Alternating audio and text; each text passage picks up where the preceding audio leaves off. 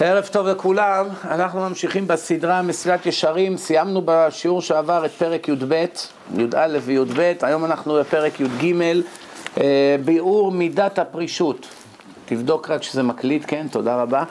אה, ביאור, ביאור מידת הפרישות, מה הפירוש ביאור מידת הפרישות? אה, דיברנו בפרק שעבר איך אדם פורש מכל שקר העולם הזה, תאוות העולם הזה, איך הוא מנקה את עצמו מכל הנגטיב, מכל השלילי שיש, וסיכמנו לא עם הארץ חסיד, התלמוד שלומדים תורה זה מביא לידי מעשה. היום אני רוצה לדבר קצת יותר לעומק. הפרישות היא התחלה של חסידות. בפרק 17 אנחנו נגיע לביאור מידת החסידות, שזה פרק ממש ממש מעניין וחשוב מאוד לחיים. להסביר מה זה באמת מידת חסידות, לא כמו שחושבים היום בעולם מי נקרא חסיד, מי לא. הפרישות היא תחילת החסידות. עד עכשיו ביארנו מה אדם צריך כדי להיות צדיק. עכשיו אנחנו רוצים להסביר מה אדם צריך כדי להיות חסיד. מה ההבדל בין מדרגה של צדיק לחסיד? אני אסביר לכם. יש לך ילד, אתה מבקש ממנו לנקות את החדר, יש לכלוך על הרצפה, הוא אוסף בדיוק מה שהוא ראה, זהו. אתה אומר לילד השני לנקות, לא רק שהוא מנקה את החדר, הוא מנקה את הקירות, מסדר את הספה, מזיז את הכיסאות, מחזיר, מביא, שוטף את הרצפה. סך הכל אמרת לו למה יש בלאגן בחדר. אחד עשה רק מה שחייב, השני עשה מה שמעל ומעבר. כשאוהבים מישהו, מוכנים לתת לו את הכל, את החיים. אימא נותנת הכל לילד, הורים נותנים לילדים שלהם מעל ומעבר למה שההיגיון מחייב. כשאוהבים לא סובלים בלתת. כשלא אוהבים, או שאין כלום, אז כל מה שנותנים מרגישים שמפסידים. אבל כשאוהבים מישהו, רוצים מאוד לתת לו, אדרבה, יש עונג גדול בלתת לו. כשאדם אוהב את הקדוש ברוך הוא, לא רק שהוא לא מתרעם ומתלונן שהוא צריך להניח תפילין או להתפלל אליו שלוש פעמים ביום, או כל מיני, או לשמור שבת, או ציצית, חם לו, קר לו וכולי, לא רק שהוא לא מתרעם ומתלונן, אלא הוא מרגיש האדם הכי בר מזל שיש בעולם. איזה מזל יש לי שאני זוכה לשמור את זה, שאני זוכה ללמוד תורה, שאני זוכה לבוא מוקדם בבוקר לבית הכנסת, להתייחד עם בוראי, זה דבר גדול, אני כבר לא מדבר על השכר הענק שמקבלים, כן? זה כבר נקרא מידת חסידות. ביקשו ממך א', עשית א' פלוס. ביקשו ממך ג', עשית ד'. לא היית חייב, יכולת להיות ראש קטן, כמו בצבא, יש חייל ראש קטן, יש חייל ראש גדול. ראש קטן, אין ברירה, זה מה שחייבים לפני שאני אכנס למאסר. ראש גדול, המפקד אמר כך וכך, אבל טובת הצבא, מה הוא? לעשות כך וכך, אני אעשה יותר, לא חשוב, אני אשאר עוד שעה, עד שאני אגמור לגמרי את העבודה, כן? זה נקרא מידת חסידות, גם בכסף. הרבה פעמים רואים אדם צדיק, שומר מצוות, לא גנב, ישר, הוא חייב, דוגמה, דוגמה ביקשו ממנו כסף לצדקה, הוא יכל לתת סכום, לצאת לידי חובה, לא ציפו ממנו ליותר. אני לא ציפה ליותר מ-20 דולר. אבל הוא רץ איתו, והלך איתו לחנות, והסביר לו, והראה לו איך קונים, ודיבר עם חברים. הוא עשה הרבה מעבר, מעל ומעבר למה שציפו ממנו. זה כבר נקרא מידת חסידות. אותו דבר, חייבים לו כסף. יש כאלה, אחרי הרבה זה, נו, אז הוא מוכל, אבל הוא לא מוכל, הוא מוכל עם פרצופים. הוא מרגיש, הוא מראה לך שהוא עדיין כועס עליך. ויש אחד, הוא אומר, לא רק שלא כועס, אדרבה, הוא הופך להיות החבר שלך ועוזר לך, אף על פי שחטאת לו, כן? זה כבר לפנים משורת הדין. זה נקרא מידת חסידות, עוד נדון בזה. יש כלל, קדש עצמך במותר לך. מה הפירוש? דוגמה, אדם רוצה להיות עם אשתו כל היום במיטה, שבוע ימים, לא לעשות כלום. הולך אמנם לתפילות, הכל, אבל כל היום רוצה להיות עם אשתו, שהיא, שהיא מותרת לו, כשהיא טהורה. יש בזה איזה איסור מהתורה? לא, בשביל מה יש אישה? ליהנות איתה, אין שום בעיה. אשתך, הכל כשר, מאה אחוז, היא טהורה, אין שום בעיה. אבל אדם שיחיה כזה אורח חיים, או אדם שכל הזמן יאכל רק מאכלים של מלכים, לא, אין איסור בתורה לאכול אוכל יקר וטעים, עם איזה שף שלוקח אלף דולר לצלחת, אין באמת איסור. אבל אדם שעושה את זה בלי להרגיש נהפך לנבל ברשות התורה. הוא, הוא עושה הכל לפי מה שמותר, אבל בעצם האהבה בינו לבין השם היא לא כל כך קיימת, כי הוא עסוק בתאוות העולם הזה. אז הרמב"ן כותב שאדם כזה הוא באמת נבל ברשות התורה, הרמב"ן המציא את המושג הזה נבל ברשות התורה, אבל אותו רמב"ן בעצם בסוף טוען במסקנה שאין כזה דבר. שמי שכביכול עושה מה שמותר יותר מדי, הוא שוקע בתאוות העולם הזה המותרות.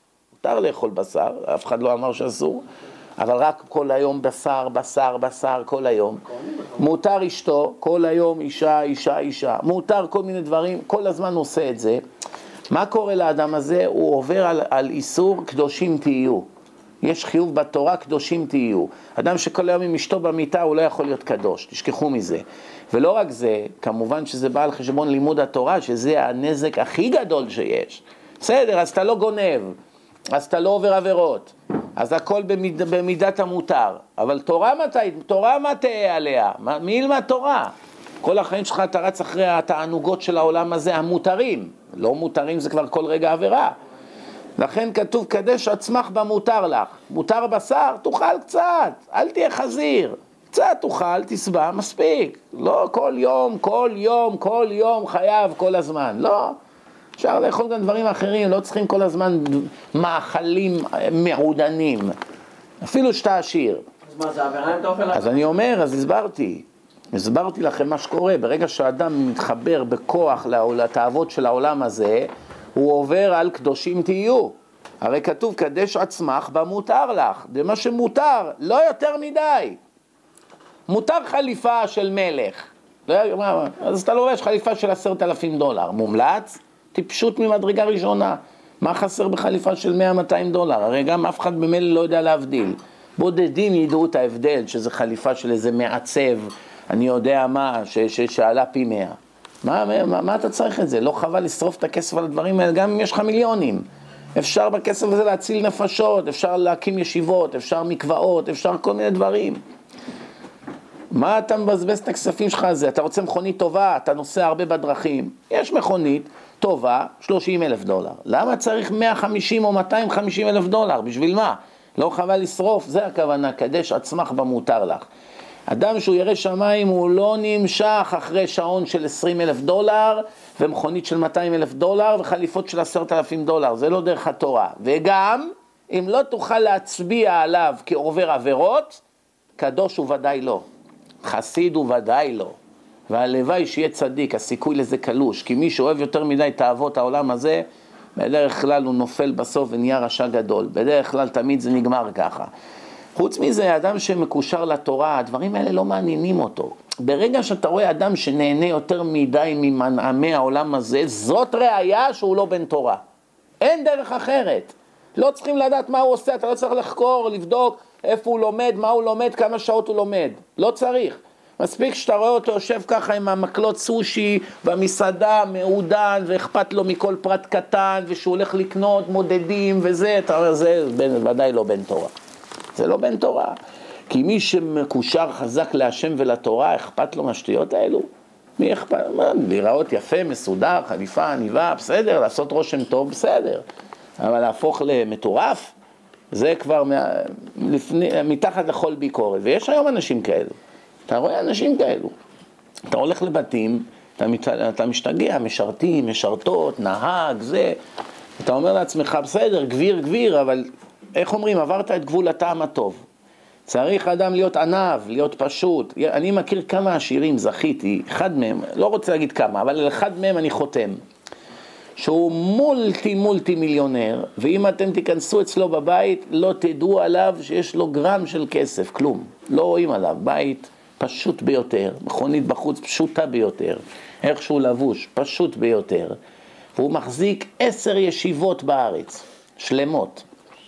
לבד, הוא ואחיו. עשר ישיבות. במקום לבזבז את הכסף על תענוגות ומותרות וחופשות ומאה אלף דולר למלון, להביא את המשפחה לפסח, הוא משקיע את הכספים בדברים שיביאו לו שכר נצחי אינסופי. זה אדם פיקח, אבל היצר הרע לא נותן. העשירים האלה מרגע שהם מתעשרים, תסתכלו מה קורה לגויים, לכל הכוכבי רוק וראפ וכל השחקני קולנוע, מהרגע שהם מתעשרים, כמה צרות בא להם בחיים. סמים, אלכוהול, חמש, שבע פעמים גרוש, מוצאים אותו, עוצרים אותו, דברים מוזרים. מה אתה לא, מה קורה לבן אדם? הוא לא יכול להיות עשיר נורמלי. מרגע שהם מגדלים את הכסף הגדול, כל רגע הולך אונס בחורה. איך הוא אונס בחורה אם יש לו 100 מיליון דולר? הרי במדינה הרקובה הזאת הוא יכול להשיג 700 בחורות ב-1,000 דולר. מה הוא צריך עכשיו, יש לו... מה קורה פה? אתה רואה שמשתגע להם הראש. הם, הם פתאום שומע איזה שחקן NBA ירה והרג מישהו. סתם התאמן ברובה, פגע במישהו. כל מיני דברים מוזרים. תופסים איזה אחד, זמר מפורסם עם אקדח באוטו. מה אדם במעמד כזה צריך להסתובב עם אקדח באוטו? לא יודע שיתפסו אותו, זה יהיה בכל החדשות, זה יהיה הסוף שלו. אתה רואה שקורה להם טירוף הדעת לאנשים האלו. ואז הם מתחילים לשרוף, ומתחילים להשתלט על אנשים, ולענות את הפועלים שלהם, וכל מיני סיפורים ששומעים. זה, זה הכוח של השטן, מעוור את האדם, משתלט לו על כל, ה, כל, היצר, כל הבחירה שלו, והופך אותו לבן חסותו של השטן. השטן משתלט עליו, נגמר הסיפור. אז אומרים לך, אומר לך הרמח"ל, הכל כמובן בשם חז"ל, העניין שכל דבר שיוכל להיוולד ממנו גרם התראה, אפילו דברים שמותרים על פי דין, כיוון שיכול להיוולד מזה משהו רע, כמו כל הדוגמאות שנתתי, זה עצמו מותר החליפה הזאת. מה ייגרם מזה? גאווה, כבוד, אגו, התמכרויות, כל מיני דברים ייגרם לזה. הרי בשביל מה אדם קונה חליפה בעשרת אלפים דולר? בשביל מה? ללכת לעשות רושם. בדרך כלל על מי הוא עושה רושם? על אנשים. וכשעושים רושם על אנשים ומראים להם שאתה עשיר, מה קורה בדרך כלל? לא תמיד, אבל בדרך כלל זה מוליך לדברים של איסורי כרת. ומה קורה אחר כך? זה גם מוליד לרצח, שצריכים להפיל איזה תינוק שבא בחוסר תכנון. דבר הוליך לדעת. אז מה גרם לרצח של התינוק? תאווה. התאווה של החליפה או של השעון או של המכונית, כן? פעם היה אצלי איזה אחד, הייתה לו מכונית מרצדס AMG שווה איזה 160 אלף דולר, משהו, הבנתי שזה כמו מטוס. והוא היה מתלהב שיש לו דווקא את המרצדס הזאת. יום אחד סידרתי לו שידוך, הוא חזר בתשובה, התחיל לשמור שבת, התחיל, התחיל ככה לעשות כמה זה, סידרנו לו מישהי ברמתו. הוא הגיע אליי, הדרכתי אותו לפגישה, אמרתי לו עכשיו תיקח את האוטו המצ'וקמק שלי וככה תלך לפגישה. אל תלך עם האוטו שלך לפגישה. אומר לה, הוא אומר לי, כאילו לקחת לו כאילו את הלב מהגוף. אומר לי, מה, מה אתה מדבר? כאילו כל היופי של הפגישה שאני אבוא עם השואו שלי וזה. אמרתי לו, תגיד, אתה רוצה שהבחורה תתחתן איתך או עם האוטו שלך? תבוא עם אוטו מצ'וקמק, ונראה איך תלך הפגישה. אחרי שלוש פגישות תגיד לה שאתה עשיר. לא צריכה לדעת מה הפגישה הראשונה. קח אותה למקום פשוט. אדרבה, תדע אם היא רוצה אותך או את הכסף שלך. אתה צודק וזה וזה, בסוף לא שמע בקולי, לקח את האוטו שלו.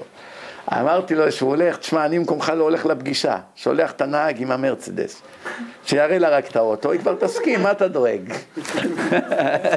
הבין את המסר, מה יצא לו מהפגישה? סתם עוגמת נפש, פעם, פעמיים יצאו, הבין שהיא רוצה אותו בשביל הכסף, ובזה זה נגמר. יכול היה למנוע לעצמו את העוגמת נפש הזאת, כן? טוב, נתקדם הלאה.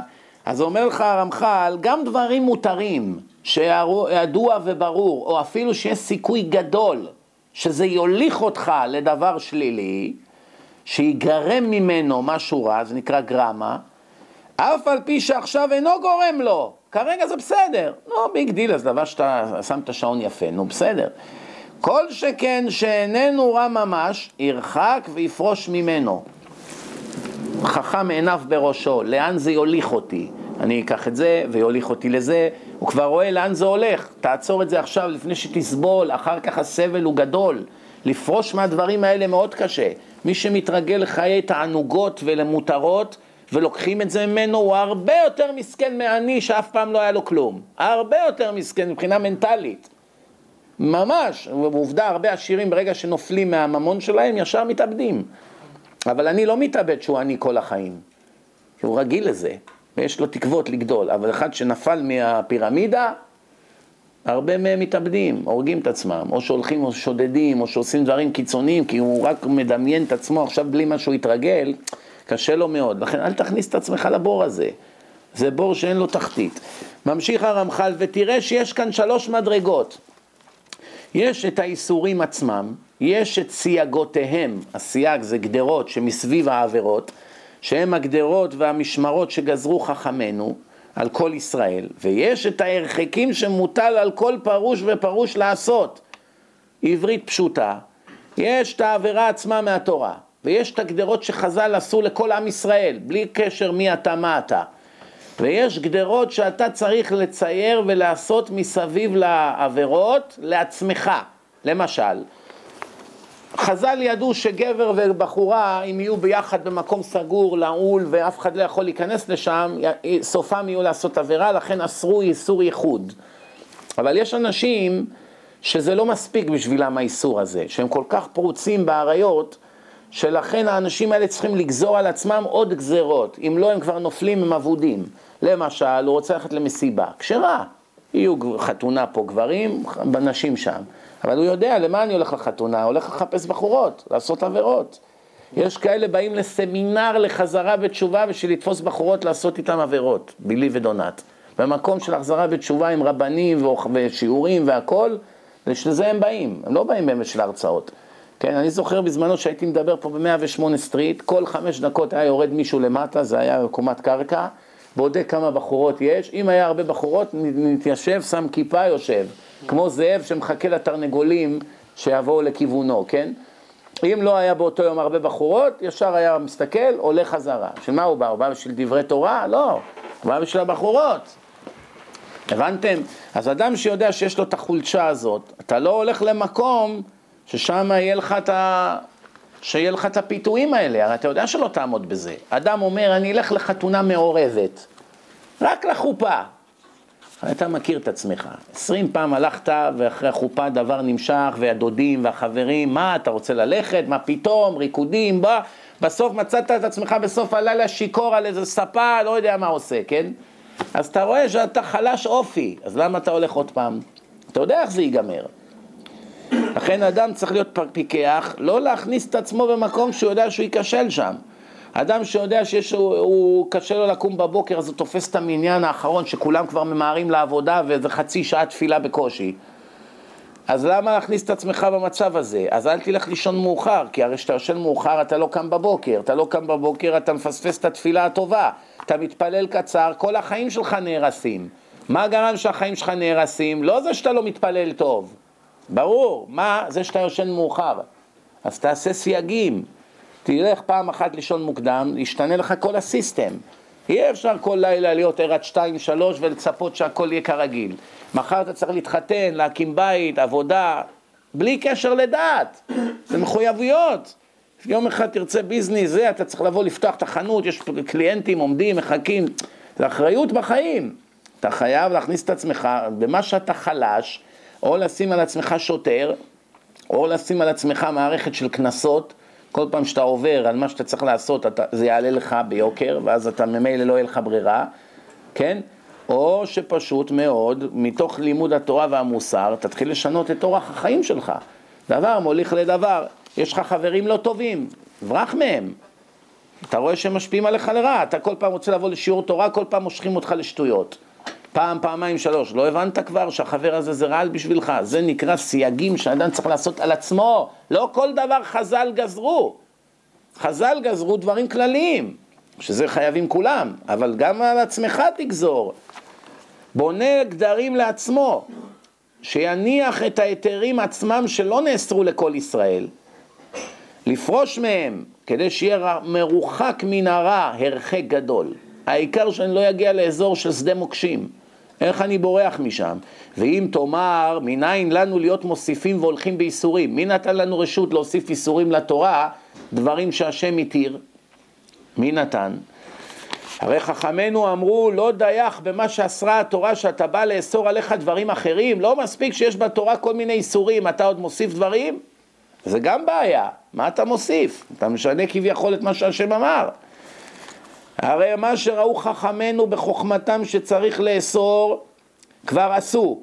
ומה שהניחו להיתר, השאירו את זה במותר, ראו שראוי להיתר, ולא לאסור. למה נחדש עכשיו גזרות שלא ראו חכמינו לגזור? למה אנחנו נהיה יותר מקפידים ממה שחז"ל הקדושים גזרו? מה, לא מספיק מה שהם גזרו, אני עכשיו אוסיף עוד, עוד גזרות? זו השאלה, כן? שאלה טובה, לא? ועוד שאין גבול לדבר הזה, בינינו אף פעם לא יהיה לזה גבול, תמיד אתה תוכל לגזור עוד ועוד ועוד, בסוף התורה שלך תשתנה לגמרי. אם כן, נמצא שהאדם שומם ומעונה, מלשון עינוי, ולא נהנה מהעולם כלל. איך אומרים חבר'ה, כל דבר אסור, אסור, אסור, אסור, אסור, נמאס, אסור. לא נהנה מהעולם כלל. והשם רוצה שאדם ייהנה מהעולם. אם יש לך הזדמנות ליהנות מהעולם בהיתר, תהנה, למה לא? כן? והתשובה היא כל מקרה לגופו של עניין. לא אמרנו שכל אחד יחפש לגזור על עצמו דברים, לא. מי שחלש בדבר מסוים. מי שהולך לחתונה והוא יודע אחרי החופה לברוח בגלל שמתחילים הריקודים המעורבים והמוזיקה של הגויים וכולי, שזה אסור, והוא חזק והוא עומד בזה, מותר לו. הלך, אמר מזל טוב, לא רב עם המשפחה, הכל בסדר. מי שיודע שהוא חלש, הוא כבר שם, הוא מתחיל לשתות ושוכח את עצמו, אז הוא לא ילך.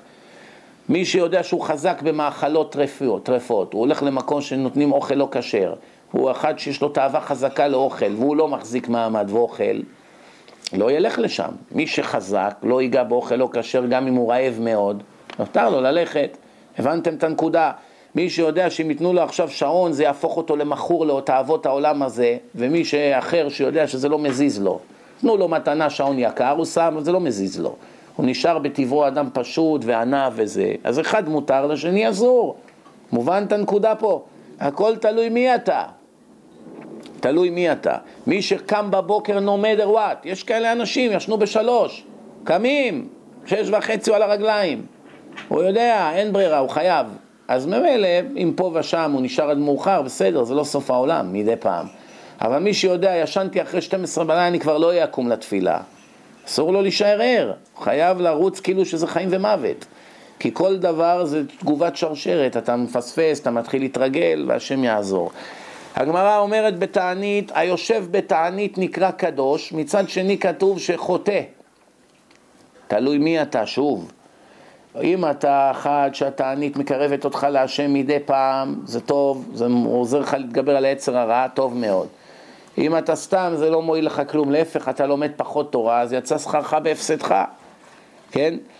הגמרא אומרת, צדיק אוכל לשובע נפשו, זהו חזקיהו מלך יהודה, מלך של יהודה, ומה היה אוכל? שתי אגודות של ירק, איך אומרים חבילה פטרוזיליה או חסה, לא יודע מה, ירק, ירק, וליטרה של בשר וקצת בשר, זה מה שהיה אוכל. היו מעניב לפניו בכל יום, אוכל דברים בריאים, חתיכת בשר וירקות, זהו. לא מעדני, מלך, מלך חסר לו, יש לו שפים, כל יום ארוחה חדשה, לא עניין אותו כל זה.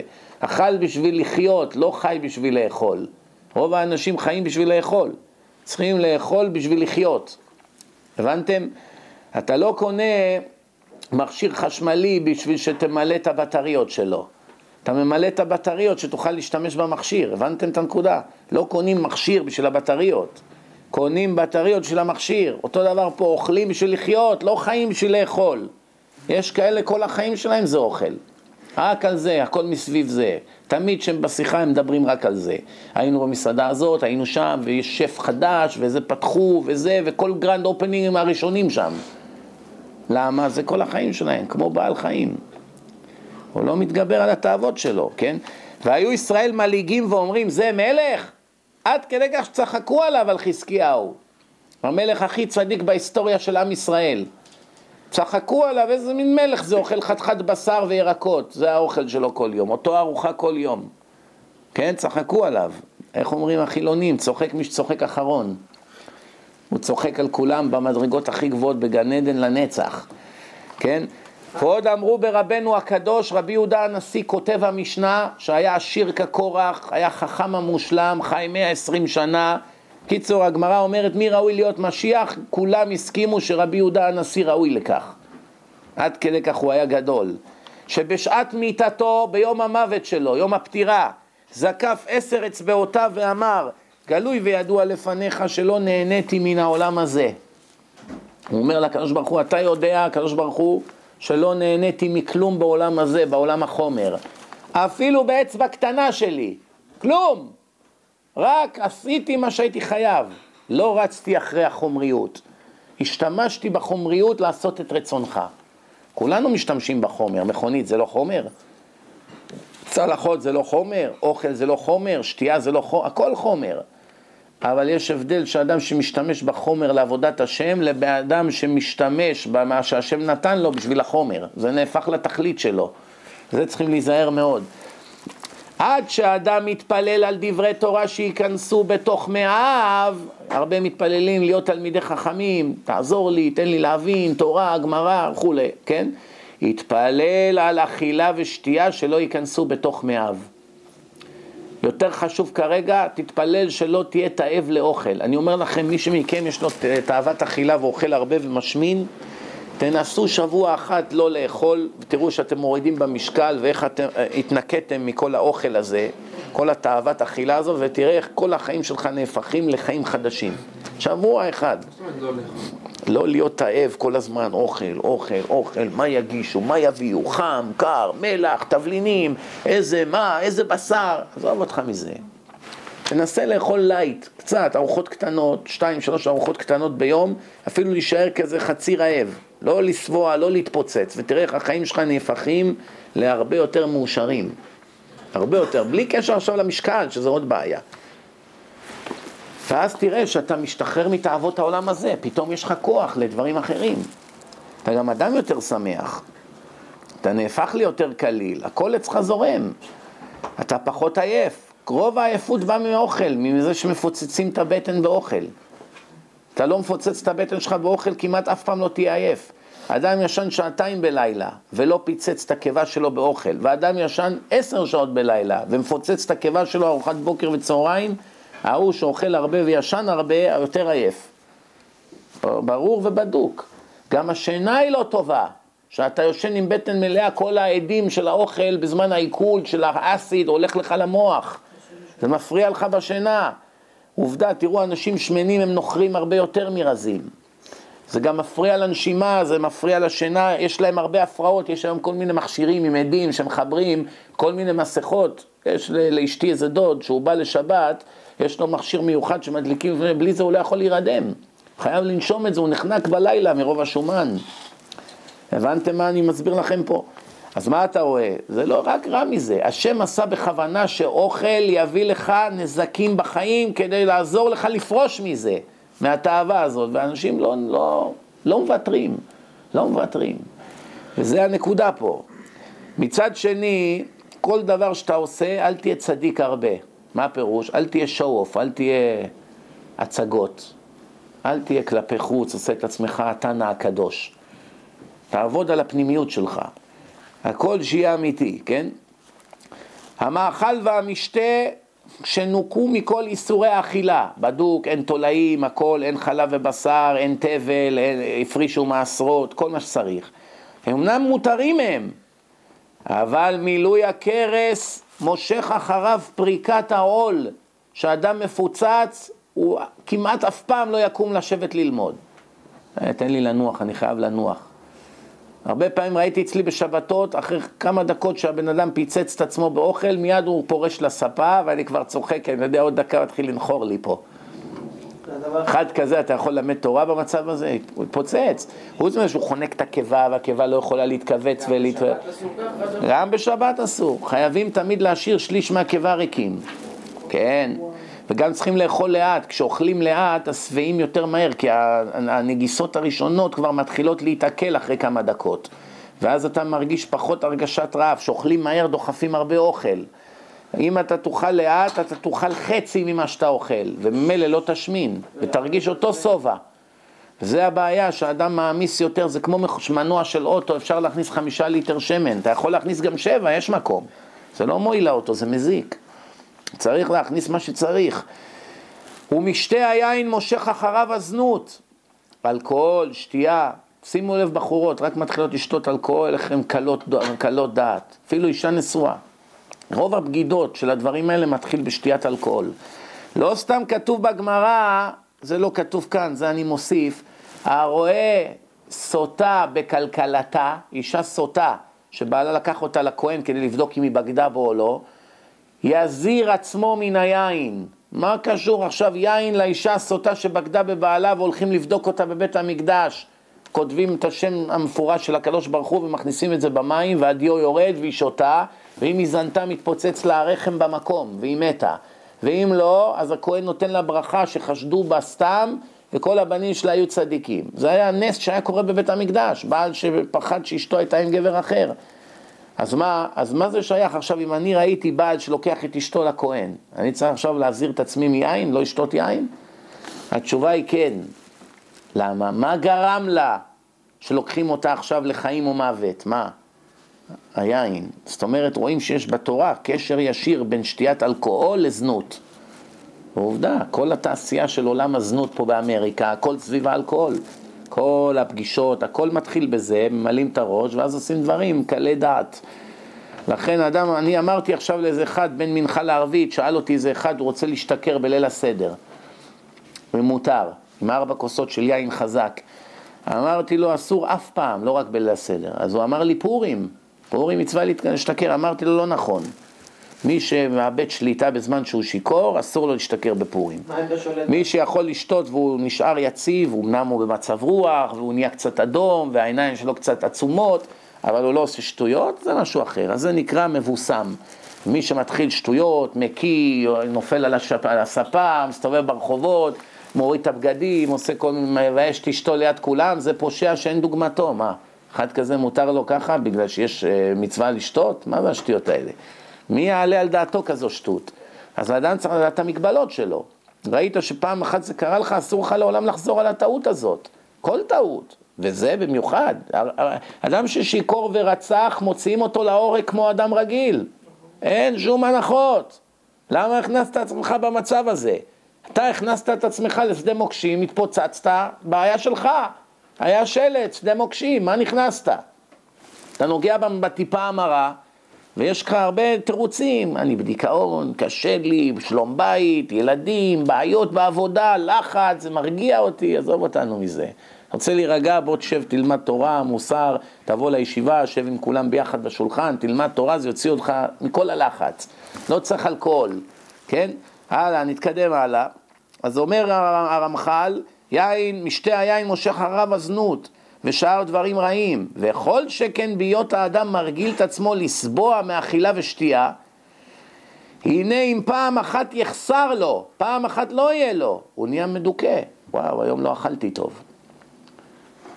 מכירים את אלה שיום אחד לא יכלו לאכול כמו שצריך, לא יודע, היה, נתקעו בשדה תעופה וזה, איזה אומללים הם? מה, מה מענה אותם עכשיו? שאין להם את האוכל הרגיל. לא אכפת להם כלום, רק על זה הם דואגים, כן? יכאב לו וירגיש מאוד שמפני זה נמצא ומכניס את עצמו בתוקף עמל הסחורה והגיעת הקניין. מה הפירוש? מרוב שהוא תאב לתאוות העולם הזה, הורג את עצמו בעבודה, כי הוא צריך הרבה כסף לתאוות שלו, תאוות שלו ושל אשתו ושל המשפחה. הוא צריך פסח עשרת אלפים דולר במלון, הוא לא יכול לעשות באלפיים דולר בבית. הוא צריך בית מלון, עשרת אלפים דולר, מה, לנקות, להתאמץ, לבשל, הכל ככה מגישים לי, דואגים לי, מנקים אחריי, אז אני חייב עכשיו לעבוד כדי שיהיה לי את העשרת אלפים דולר. נותנים לו מכונית נורמלית, לא טוב לו, הוא רוצה מכונית מפוארת, אז הוא צריך לעבוד עוד ארבע שעות כל יום במשך כמה שנים, שיוכל, זאת אומרת, הכל העבדות שלו היא כדי לספק את התאוות שלו, לא, שום דבר פה זה לא אמת. רוב העולם הם ככה, תראו, רוב העולם. כן? שיש שולחנו ערוך כרצונו, ומשם הוא נמשך אל העוול ואל הגזל, כי רוב האנשים, השם גזר להם כך וכך כסף. ברגע שזה לא מספיק להם לתאוות שלהם, הם מתחילים לגנוב. מה, הוא חייב לגנוב, אם לא, איך הוא ישלם את כל הדברים שלו, החופשה, בית של חופשה, מכונית לקיץ, מכונית לחורף, אני יודע מה, אופנוע ים, זה עולה הרבה כסף הדברים האלה. לקנות תכשיטים לחברות שלו, אז ממילא הוא מתחיל להיות גנב, כן? ואחר כך נשבע שבועת שקר בבית דין שחושדים בו, ועוד חטאים שאחד מוליך לשני, הוא מסיר את עצמו מן העבודה, מן התורה, מן התפילה. כל זה היה נמנע אם לא משך את עצמו להנאות האלה. זה הסרטן של החיים, ומי שלא יבין את זה הוא אבוד. ולכן העולם נראה בצורה כל כך קטסטרופלית כמו שהוא נראה היום. וכמה שהמדינות יותר מתפתחות מבחינה כביכול של מתירנות ושל אה, טכנולוגיה ומותרות, ככה האנשים שם יותר אומללים. לא יאומן כי יסופר, כן? וכעניין זה אמרו בעניין בן סורר ומורה. בן הגיע לגיל בר מצווה, שותה יין, שותה, אוכל בשר, כל היום זולל כמו חזיר. מה אמרו? עמדה תורה על סוף דעתו. עוד מעט הוא יתחיל לשדוד את הבריות, כי הילד הזה יש לו כאלה תאוות שגמרנו, הוא כבר סכנה לחברה. וכן על עניין זנות, כל הרואה סוטה בקלקולה אמרתי, יזיר עצמו מן היין, ותראה שזאת תחבולה לאדם למען ינצל מיצרו. תלמד מטעויות של אחרים, זה מה שהוא מנסה לומר. ראית משהו שקרה לאיזה זוג? תלמד אתה ואשתך לא לחזור על הטעות הזאת שלהם. ראית מה שקרה לחבר שלך? תלמד ממנו. אל תחזור, שתלמד על בשרך, ממה, ש... לא צריך שיקרה לך מה שקרה לו. חבר שלך נעצר, משטרה, בילה את השבת במאסר, תלמד מהטעות שלו, אל תחשוב לי זה לא יקרה. טיפש הוא אחד שחוזר על אותה טעות פעמיים.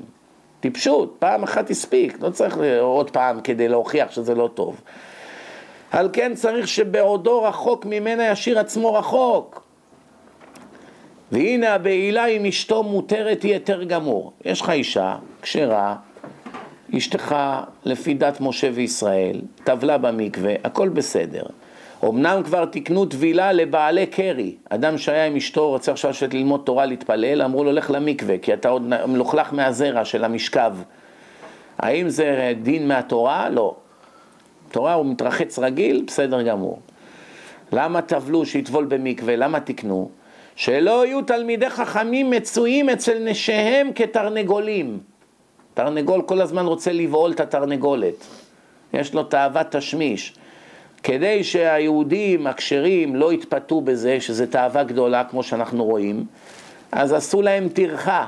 כל פעם שהוא רוצה ללכת, להיות עם אשתו והוא רוצה עכשיו ללמוד ולהתפלל, הוא חייב ללכת למקווה. והיום מקווה זה קל, אתה נכנס למכונית, תוך שתי דקות אתה שם, הכל נקי, חרסינות, אורות, מגבות, הכל מוכן.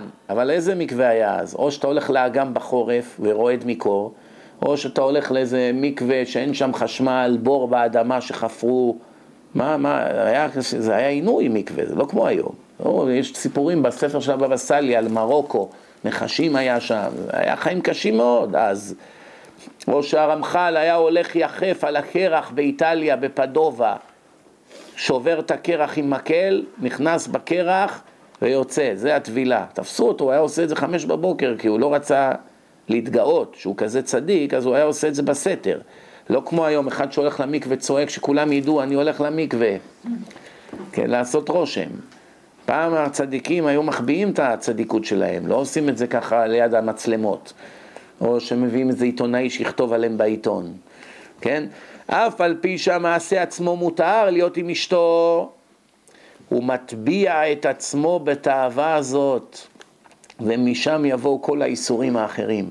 דבר מוליך לדבר, כבר לא תספיק לו אשתו, והוא צריך לגוון, והוא צריך ככה, ואתם יודעים מה קורה. כמאמר רבותינו ז"ל, עבר קטן יש באדם, מסבירו רעב, מרהיבו שבע. דובר על עבר המין של הגבר. ביחס לגוף, עבר קטן באדם. מי שמנסה כל הזמן לספק את עצמו בעבירות האלו, רק הולך ונהיה יותר ויותר רעב עד כדי התמכרות ונהרסים לו החיים. נישואים בכלל אין על מה לדבר, אחד כזה לא יכול להיות במסגרת. ומי שאדרבה לומד תורה ומתקדש, ורק לעיתים יותר רחוקות עושה את מה שצריך לעשות עם אשתו וכולי, או אם הוא רווק אז בכלל שומר על עצמו, להפך, הוא שבע. ועובדה, הנה אנחנו אצלנו בישיבה זה ראייה הכי טובה. בחורים צעירים כמותכם שבאים לישיבה, באים בשיא השטופי זימה, מלאים בתאוות. ואחרי חודש, שהם לומדים תורה ומתקדשים, אין לו תאוות. אפילו כאלה שיש להם חברות, כבר אין להם אפילו את החשק יותר לדבר איתם, מרוב שהתורה קידשה אותו. כי כל היחס שלו עם החברה הזאת היה תני לי ואתן לך. זה אהבה תלויה בדבר, זה לא באמת אהבה אמיתית, סתם תאוות, תאוות חומר. ברגע שאדם מתקדש מהתורה, אין לו יותר את התאוות האלה. אז ממילא, אם זו אהבה אמיתית, אהבה רוחנית, שהיא לא מבוססת על אהבה תלויה בדבר, סופה להתבטל, כתוב בפרקי אבות, אז אדם כזה, האהבה לאישה תמיד תישאר לו גם אם הוא ילמד תורה כל החיים, כי זו אהבה רוחנית אמיתית, זה כמו אהבה שיש לאדם להשם. אבל אם כל התאווה שלו זה בגלל הגוף שלה, או בגלל מה שהיא מציעה לו, או בגלל הכסף של אבא שלה, או שלה, או לא יודע מה, אז ממילא ברגע שהוא ילמד תורה, התאוות האלה יתבטלו ממנו. אז כבר לא יהיה לו שום צורך אליה. כי התורה היא מרפאה את האדם מכל התאוות. זה אנשים לא מבינים. ו... אה, המלבושים והקישוטים, תכשיטים ובגדים. לא הזהירה התורה על יופיים או על תבניתם. לא כתוב בתורה אסור כך וכך תכשיטים, עד לכך מותר, מפה אסור. וגם לא כתוב על איכות הבגדים, מה מותר, מה אסור. לא כתוב שבגדים שמאוד יקרים וזה אסור. לא כתוב. אבל כולם מבינים, התורה אמרה אסור כלאיים, צמר ופשתן מעורב, שעטנז, זה אסור. אם כבר יש לך ארבע כנפות, חייבים ציצית, זה התורה אמרה, כן? אבל מי לא ידע שמלבישת הפאר והרקמה תימשך הגאווה והזנות. מי לא יודע שבגדים מביאים לידי תאוות ורושם וגאווה ועבירות עם בחורות וכל מי לא, כולם מבינים את זה, הרי כל התעשייה של הבגדים מסתובבת סביב זה. תראו את כל הפרסומות היום. כל מי שרוצים שאישה תקנה בגד ככה פרובוקטי, מביאים איזה דוגמנית, ככה מלביש, מל, מלבישים אותה בלי בגדים, ושמים תמונות שלה בכל הפינות, שכל הבחורות ירצו להידמות לה. כל התעשייה הזאת זה הכל סביב הזנות. הכל סביב הזנות. כי אחרת מה, מה רע בחליפה רגילה נורמלית? מה צריך את כל הגרנדיוזיות הזאת? כן? ורואים שאנשים שהם פרוצים באריות ובעבירות זנות, תמיד יש להם את הבגדים הכי מיוחדים. הם לא מסתפקים בבגדים רגילים. תמיד.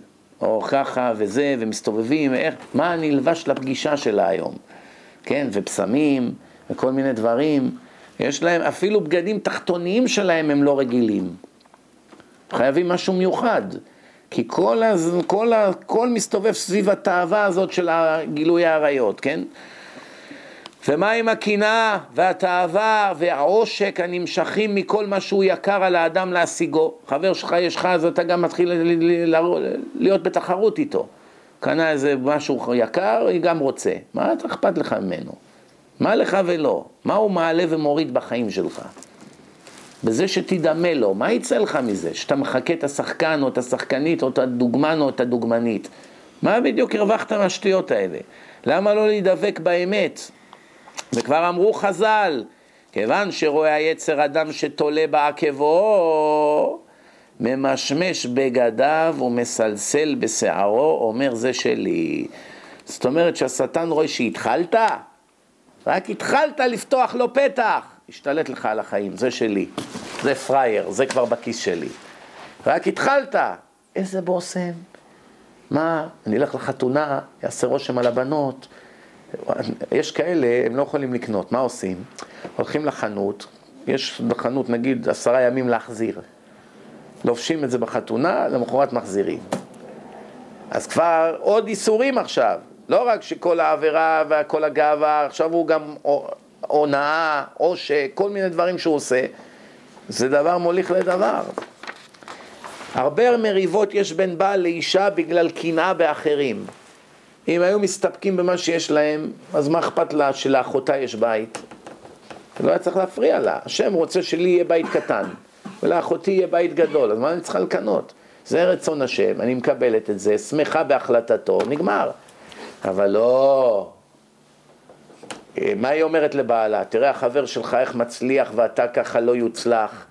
תראה אח שלך מה יש לו ומה לך אין. כל דבר, זה מתחיל מזה, מהקנאה.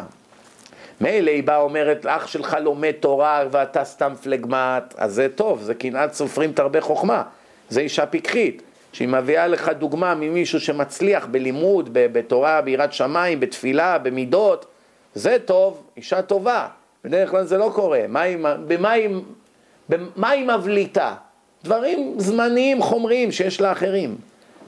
ראו, תראו אשת קורח, בעלה רצה תפקיד, והיא קברה אותו עם העצות שלה, ונגמר הסיפור, הוא נפל ב- ב- ביצר הרע שלו, וזה מה שקרה, תראו המן ואשתו. תראו דוגמאות בהיסטוריה, איך זה נגמר הדברים האלה, כן? ואם תשאל ותאמר, אם כן, איפה שזה דבר מצטרך ומוכרח, למה לא גזרו עליו החכמים? אם אתה באמת אומר לי להימנע מיותר מדי אה, אה, אה, משכבים ובגדים מפוארים ותכשיטים, למה זה לא כתוב בחז"ל? למה חז"ל לא אמרו לך מפורש אסור תכשיטים, אסור בגדים יקרים, צריכים בגדים פשוטים, הכי, פש... הכי זולים, חובה, מצווה לקנות את הבגד הכי זול בכל חנות. למה לא כתוב? למה זה אין על זה גזירה? הנה התשובה מבוארת ופשוטה לא גזרו חכמים גזרה, אלא אם כן רוב הציבור יכולים לעמוד בה. לגזור גזירה שאף אחד לא ישמע בקולם, או רוב הציבור לא ישמע, הם לא רצו, כדי להכשיל את האנשים בעוד יותר עבירות ובעוד יותר עונשים משמיים, כי מי שלא שומע לחכמים יש לו עונש קשה מאוד, כי השם אמר שחייבים לשמוע בקולם. לכן כשהחכמים גזרו גזירה, זה גזירה שהציבור יכול לעמוד בה. ואם ראו שהציבור לא יכול לעמוד בגזירה, אפילו ביטלו אותה. כבר קרו כמה פעמים כאלה דברים בהיסטוריה, שראו שגזרו גזירה והרמה של הציבור היא נמוכה מאוד, ולא עומדים בזה, וביטלו את זה כי לא רצו להכשיל אנשים בעוד יותר עבירות. אבל דיברו על זה אין סוף, כמה להימנע מהדברים, נתנו המלצות, חכם עיניו בראשו. כיוון שאי אפשר לאומה שתהיה כולה שווה במעלה אחת. אין, רוב, אף פעם לא יהיה שכל היהודים במדרגה הכי גבוהה. גם אף פעם לא יהיה שכולם במדרגה הכי נמוכה. תמיד יש דרגות בלי סוף. את האמת צריכים לומר, וכל הרוצה ליטול יבוא וייטול.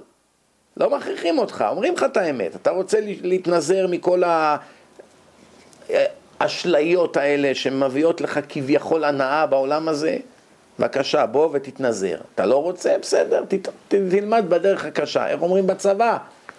מה שלא בא דרך הראש, בא דרך הרגליים, כמה שזה נכון. לכן תמיד יהיו יחידי סגולה, צריכים לתת להם את הרמה האולטימטית. מי שלא יחיד סגולה, נו, אז הוא שומע ומתעלם. אבל אולי יש כאלה, אני תמיד אומר, למה לפחד להגיד את האמת? הרי יש בקהל תמיד כמה שהם אנשי אמת. קודם כל חייבים להגיד את האמת, ומי שלא עומד באמת, איך אומרים בארץ? זבשו. בעיה שלו. התורה אמרה מה צריך לעשות. וצריכים להגיד לאנשים את האמת. לפני שנסיים ממש עוד חצי עמוד, אך הפרישות, הרע, שומעים? יש גם פרישות שהיא רעה לאדם. לא כל להיות פרוש זה טוב. איזה פרישות היא רעה? בואו נראה. כדרך השכלים, מה זה שכל? סמך כף למד. אוויל, טיפש, סתום, אדם שהוא, חוכמה היא ממנו והלאה. כדרך השכלים אשר לא די שאינם לוקחים מן העולם מה שאין להם הכרח בו. לא רק שהם לא נוגעים בתענ... במותרות ודברים מיותרים שלא חייבים, מותרות. מותר זה לשון יותר מדי, יותר ממה שצריך, כן? אלא שכבר מונעים מעצמם את מה שמוכרחים. עכשיו אוכל הוא גם לא אוכל יותר. כל היום מרעיף את עצמו, צם, עושה גלגולי שלג, מענה את עצמו. למה? הוא כבר אה, הלך לצד השני. יש כאלה הולכים לצד השלילי הזה, יש כאלה הולכים לצד שלילי אחר, רק הם חושבים שזה מצווה מה שהם עושים. וייסרו את גופם בדברים אשר השם לא חפץ בהם כלל. מה השם מביא אותך לעולם לענות את עצמך, להכניס את עצמך לפריזר, לשבת שם ולרעוד? או להכניס את עצמך בתוך התנור? או מה, או שתלך למקום שירביצו לך מכות על החטאים שלך, זה מה שהוא רצה? לא. אלא אדרבה, חכמים אמרו במסכת תענית כ"ב, אסור לאדם שיסגף את עצמו. סיגופים זה עינויים, כל סוגי העינויים, זה נכנס בסיגוף. ובעניין הצדקה, כל מי שצריך ליטול ואינו נוטל הרי זה שופך דמים, אין לו מספיק כסף לחג, מציעים לעניים תלושי מזון, כסף, לא, אני לא הולך. לא הולך. מה אתה לא הולך? יש לך ילדים להאכיל, יש לך אישה, יש יום טוב, אנשים סובלים. לך קח צדקה. לא, אני, אני אמות ולא אקח צדקה. מה גורם? בדרך כלל זה גאווה. כי זה הכל עניין של גאווה. אבל יש כאלה שזה לא גאווה, להפך, הם רוצים בכוונה לענות את עצמו. אה, השם לא נתן לי כסף לשבת, אני אוכל בשבת לחם יבש. זה בעיה שלו, למה לא נותן לי? ואולי השם רצה שתלך לקחת צדקה, שתרגיש מה זה, אולי זה אבידה על המידות, אולי אתה אשם, פגעת במישהו בפרנסה, אז הענישו אותך בעוני, אבל כרגע אתה בצרה, נכון? ויש לך פתרון, השם שלח לך, ברוך גוזר ומקיים, השם גזר עליך גזירה ומקיים אותך כדי ש, שתעמוד בגזירה, ושלח לך איזה חבר שרוצה לעזור לך, לא לוקח. אז מילא, נגיד שאתה יכול לאכול לחם יבש, מה עם אשתך והילדים? אולי יש לך איזה אורח שיבוא פתאום יפתיע בחג, מה תראה לו? שיש לך על השולחן לחם ומרגרינה ביום טוב או בשבת? אז מי שצריך ליטול צדקה ואינו נוטל, הרי זה שופך דמים. אז הוא חושב, אני צדיק גדול, חבר שלי ואני עניים, הוא לוקח צדקה ואני לא, אתה יותר רשם ממנו. כי הוא עושה מה שהשם רוצה שיעשה כרגע, ייטול מן הצדקה. מי, שצר... מי שיש לו ולוקח צדקה, אוי לנו. סופו שבטוח שיזדקק לצדקה בסוף. אבל מי שאין לו, מותר לו וחייב. וכן אמרו, נשמה שנתתי בך, חיה אותה. נתתי לך נשמה שלך אחריות כלפיה, אתה לא יכול לענות אותה. אמרו כל היושב בתענית נקרא חוטא, סתם, זה כבר לא, הוא לא נותן לו ללמוד תורה, הוא כל היום עסוק בצומות. והלל היה אומר, גומל נפשו איש חסד, מי שדואג לגוף שלו שיהיה בריא, הוא איש חסד, עושה חסד עם הגוף שלו, זה לא פחות חשוב מאנשים זרים. הבנת? תדאג שהגוף שלך יהיה בריא, ושלא יהיה, יהיה לו כל מיני דברים שאסור לעשות, וכמובן לא לגעת בסמים, ולא לגעת בסיגריות, ולא לאכול יותר מדי כולסטרול, כל הדברים שהוכח שהם מזיקים, אסור לגעת בהם, ואם נוגעים מהם קצת מאוד. סמים אסור בכלל, אפילו פעם אחת. וגם סיגריה, כל סיגריה הורגת, אין פה חוכמות.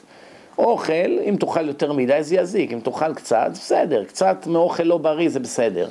במיוחד אם אתה עושה פעילות יומיומית.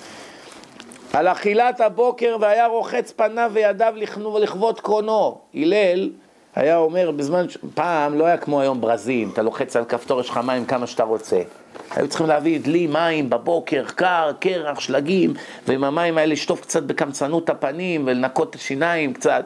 אז היה קשה, אבל מה הלל כותב? מי שרוחץ את פניו, ידיו בבוקר, כן, ואוכל ארוחת בוקר, זה גומל חסד עם נפשו.